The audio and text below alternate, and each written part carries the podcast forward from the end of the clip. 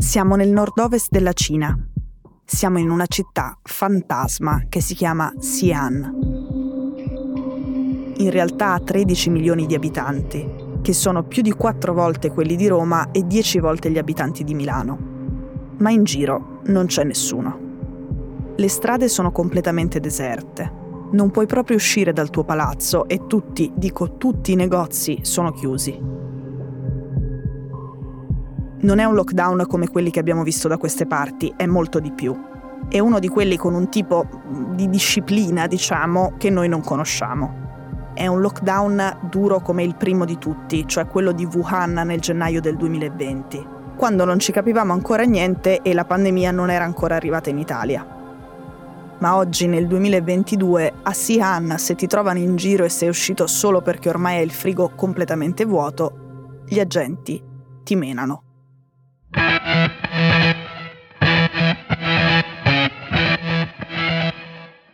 Sono Cecilia Sala e questo è Stories, un podcast di Cora Media che vi racconta una storia dal mondo ogni giorno.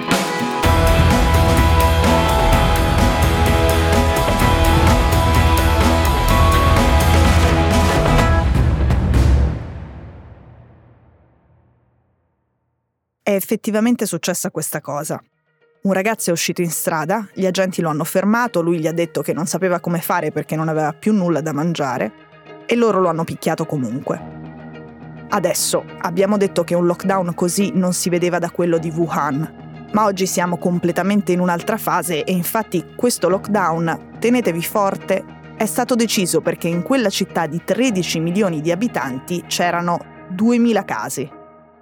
A noi se non fosse una cosa drammatica verrebbe da ridere, perché in Italia abbiamo più o meno 200.000 contagi al giorno e i francesi 300.000. C'è di più. I 2.000 casi Covid di Xi'an non si erano verificati in un giorno solo, ma in 10. E non c'era stato neanche un morto. Anzi, è proprio dall'inizio della pandemia che la città ha riportato solo tre decessi legati al Covid. In totale. E l'ultimo è stato nel marzo del 2020, due anni fa. In più in quella città il 95% degli adulti è vaccinato. Dal nostro punto di vista è assolutamente incredibile, ma nonostante questi numeri, le autorità locali hanno deciso di chiudere tutto alla fine di dicembre. Adesso, anche nel Partito Comunista Cinese, a qualcuno sembra un'esagerazione. E lo ha detto. La settimana scorsa un funzionario di medio livello ha perso il lavoro per aver scritto che il tipo di lockdown imposto a Xi'an è crudele e disumano. Per esempio, per la fretta di chiudere tutto, non era neanche stato approntato un sistema per fare in modo che le persone chiuse in casa potessero fare scorta di alimenti. E poi perché una chiusura totale impostata così è pericolosa per tutti quelli che hanno altre malattie, diverse rispetto a quella provocata dal Covid, o anche che semplicemente si tagliano un dito mentre stanno cucinando. Pochi giorni fa un ospedale si è rifiutato di ricoverare un uomo che aveva un dolore al petto e al braccio sinistro, che sono i sintomi tipici dell'infarto, solo perché lui arrivava da un quartiere a medio rischio e non ad alto rischio secondo gli indici pandemici. E quest'uomo è morto. Poi nello stesso ospedale si è presentata una ragazza incinta all'ottavo mese. Lei sanguinava ma non l'hanno fatta entrare perché il suo test Covid non era valido, erano scadute da pochissimo le 48 ore. Lei si è accasciata su una sedia di plastica di fronte all'ospedale, era in una pozza di sangue e ha perso il figlio.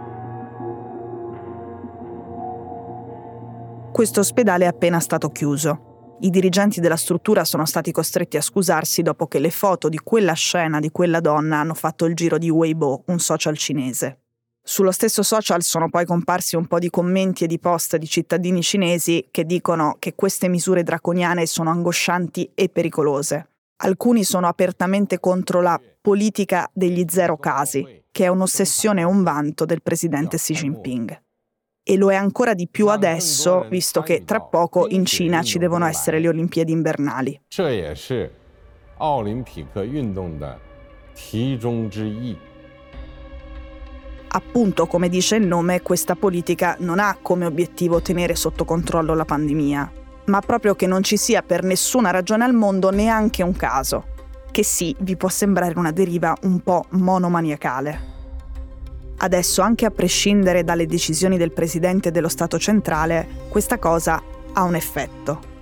Visto che in Cina tutti i funzionari e tutti gli amministratori locali vogliono fare bella figura con il capo, e visto che il leader non vuole neanche un caso, loro hanno tutti un chiodo fisso. Fare qualunque cosa per garantire zero infezioni da Covid nel loro territorio, nel loro ambito di competenza. Insomma, per moltissimi funzionari il virus viene prima di tutto. Questo a Xi'an sta costando caro.